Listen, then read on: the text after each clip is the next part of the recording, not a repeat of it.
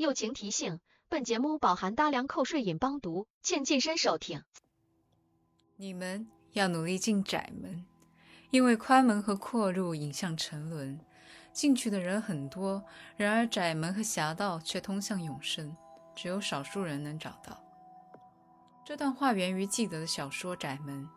讲述了一个女主人公用刻板信仰来对抗对真实生活风险的恐惧，最终力衰而亡的神秘主义爱情故事。小说的叙事是通过大量对话和信件完成的，从形式上看，可以说是写于百年前的文字版《爱在三部曲》。所以，相比于小说故事的曲折性，这个小说文本更像是关于信仰与情感的大辩论。所以，我也借着这个故事写下了一些关于偶像。信仰崇拜与模仿的思考，共君一笑。现代汉语词典中对偶像的定义是一种为人所崇拜、供奉的雕塑品，比喻人心目中具有某种神秘力量的象征物，是一种不加批判而盲目加以崇拜的对象，可特指一种传统的信仰或理想。也就是说，偶像是一种无具象而又任意可为的实在之物，它可拯救。它可摧毁，它可以是一件实际存在，也可以是一种理念、一种目的。它来自于想象，所以可以无限强大。神无疑是偶像最紧密的关联词。在这里，我们不讨论真神是否存在，但自从人类拥有讲述故事的能力，也就是可以产生任意历史遗痕以来，造神无疑是人类最热衷的行为艺术之一。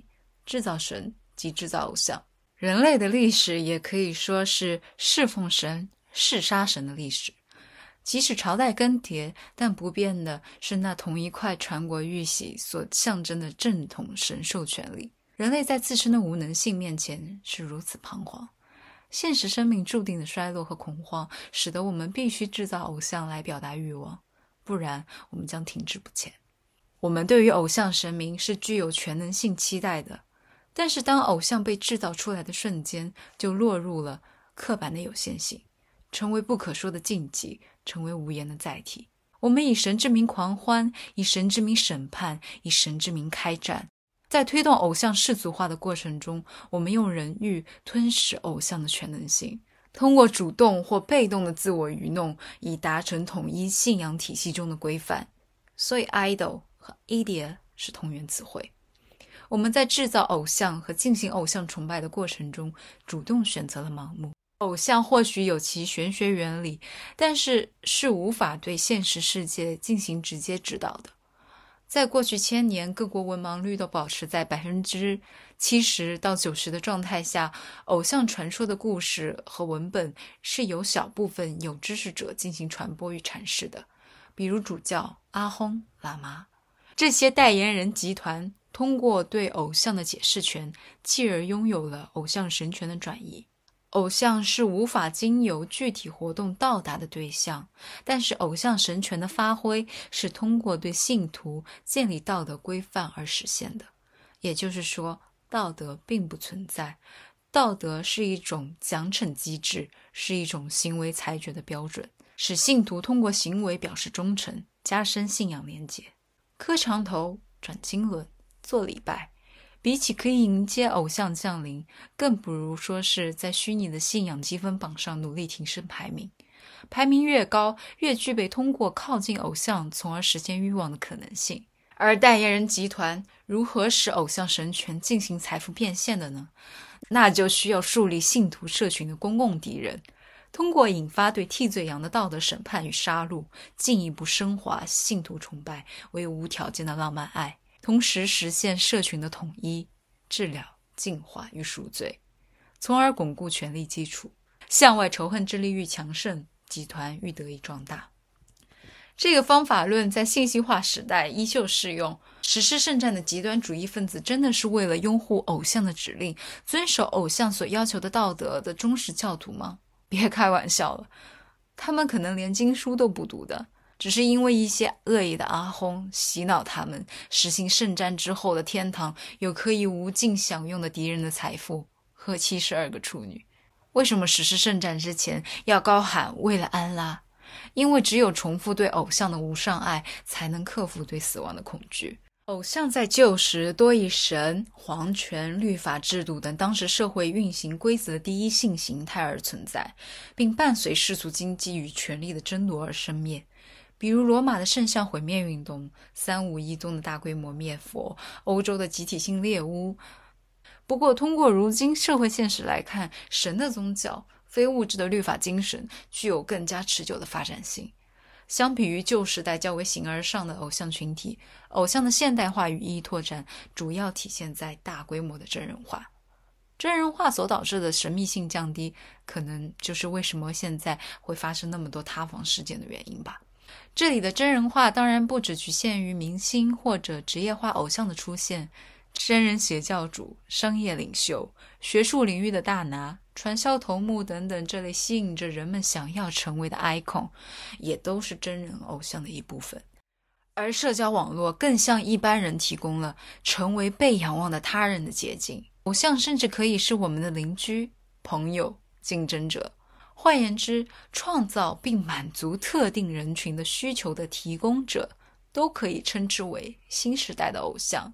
或者是模仿榜样，真人化偶像的多样性也应对了后福特主义由个人需求创造供给的特点。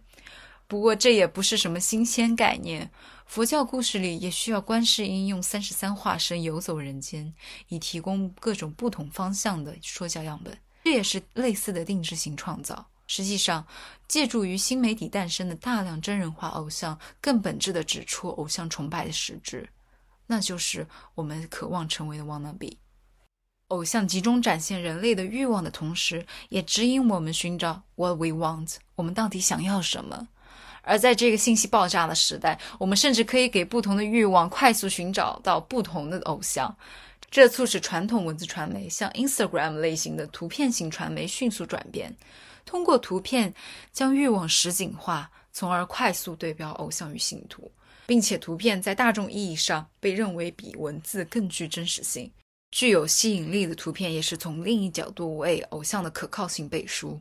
而这种最大化感受的媒体体现，可能就是小红书和抖音。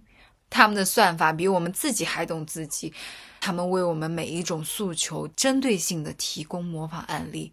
偶像的全能性在大数据的支持下得以实现，偶像集团从而完成了制造与提供需求的一体化。在常见的媒体报道中，信徒者常常被贴上受骗者之类的贬义标签，但其实没有人可以独自成为偶像。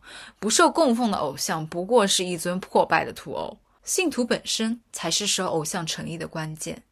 就像前面说到的，我们是自主选择了给偶像赴美。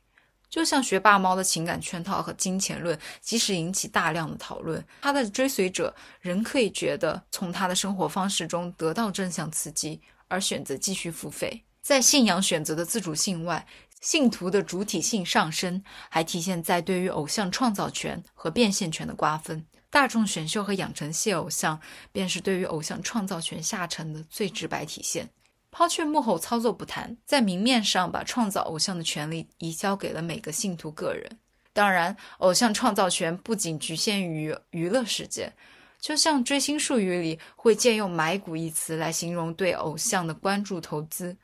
通过集资打榜送偶像出道，和在全球直播里花一百美金订购，与马斯克共同为未面世的特斯拉销量欢呼。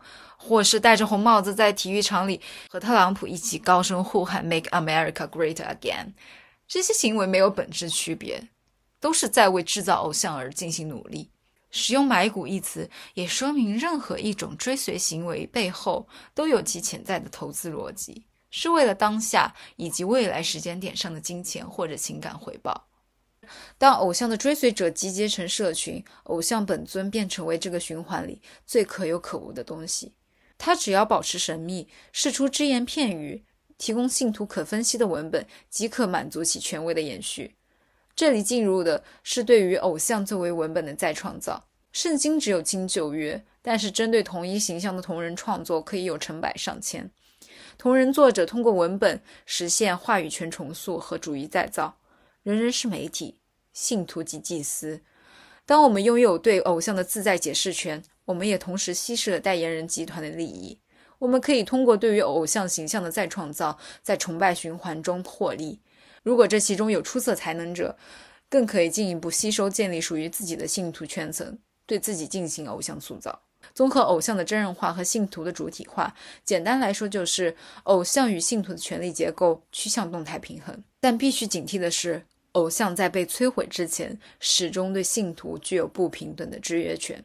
这源于我们并没有办法时时刻刻保持辨别的理智，就像我们无法坦诚所有的欲望一样。偶像是根植于人类无能的因素。即使信徒在创造权、经济权、话语权上的主体性都有提升，但这一切仍旧囿于信仰循环。造神者和信徒都是偶像之树上的寄生虫。制约权体现在这场循环经济的受益者最终归向何处，即造神者、偶像本体。当然，这两者可以合二为一，比如马斯克和电视剧《安娜》的原型安娜德尔维一样，他们打造自身。并使自己最大化获利。这两者之外的第三方及新媒体形态下创造与斗争活动发生的平台本身，网络平台所代表的监控资本主义，将人类经验视为提取、预测和销售隐藏商业行为的免费原料。当我们的生活行为被无限的数据化，帝国平台就会像《黑客帝国》中庞大的的 Matrix，贪婪地吞进人类纷争中砸过的所有乱石。我们的一切行为都在喂养它。写到最后，我当然不是要表达什么打破偶像崇拜、重返美好生活的陈词滥调，因为偶像无所不在，模仿偶像是一种本能。如果不是深刻父媚，谁能坚持着每天去上班工作？领导力法则就是在进行偶像塑造，没有哪个老板不企图成为偶像人物的。领导者即偶像，组织即宗教。但是信息爆炸意味着我们会患上对流行趋势和病毒式传播的深刻迷恋。前面也提到的，我们可以给所有欲望去匹配偶像，想要成为的 wanna be 榜样太多，社交媒体无时无刻不在提供可模仿的吸引力，被放大的模仿欲望可能会像蚕丝一般，把真正的自我窒息于茧壳之中。所以，首先我们该认识到的是，偶像崇拜并没有任何羞耻之处，反而光明正大的承认，才能更好的面对自己的欲望，从而平衡自我与偶像的关系，减少无法成为偶像的焦虑。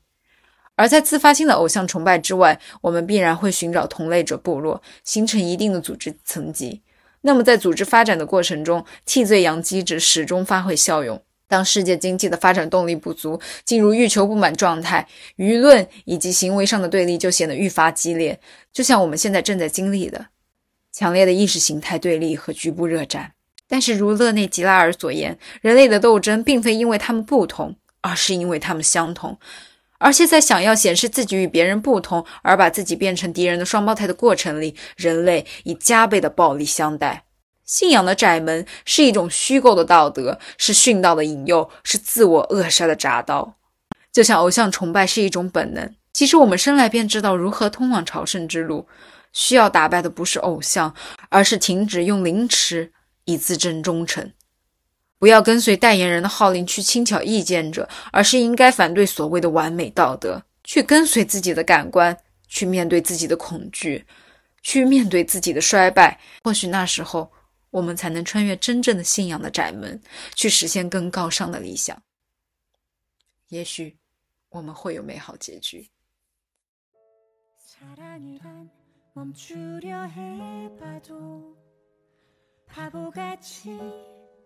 한 사람만 내내 떠올리게 되는 것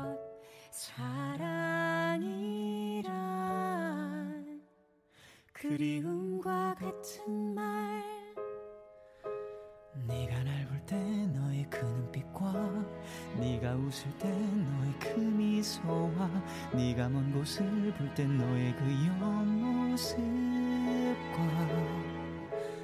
나는 깊은 생각들 사랑이란 봄날의 꽃처럼 아주 잠시 피었다가 금세 흩어지고 마는 것 사랑이라 슬픔과 같은 말. 네가 날 볼 때 너의 그 눈빛과 네가 웃을 때 너의 그 미소와 네가 먼 곳을 볼 때 너의 그 옆모습과 날 웃게 하는 너의 말투와 너무 따뜻한 너의 예쁜 말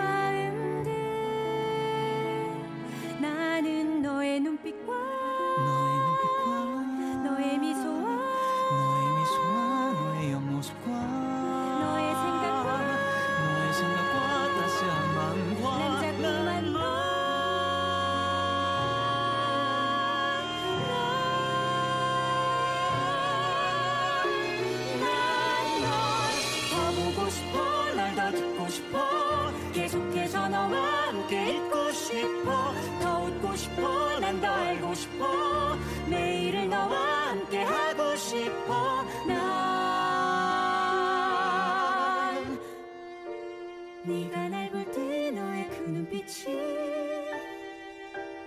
네가 웃을 때 너의 그 미소.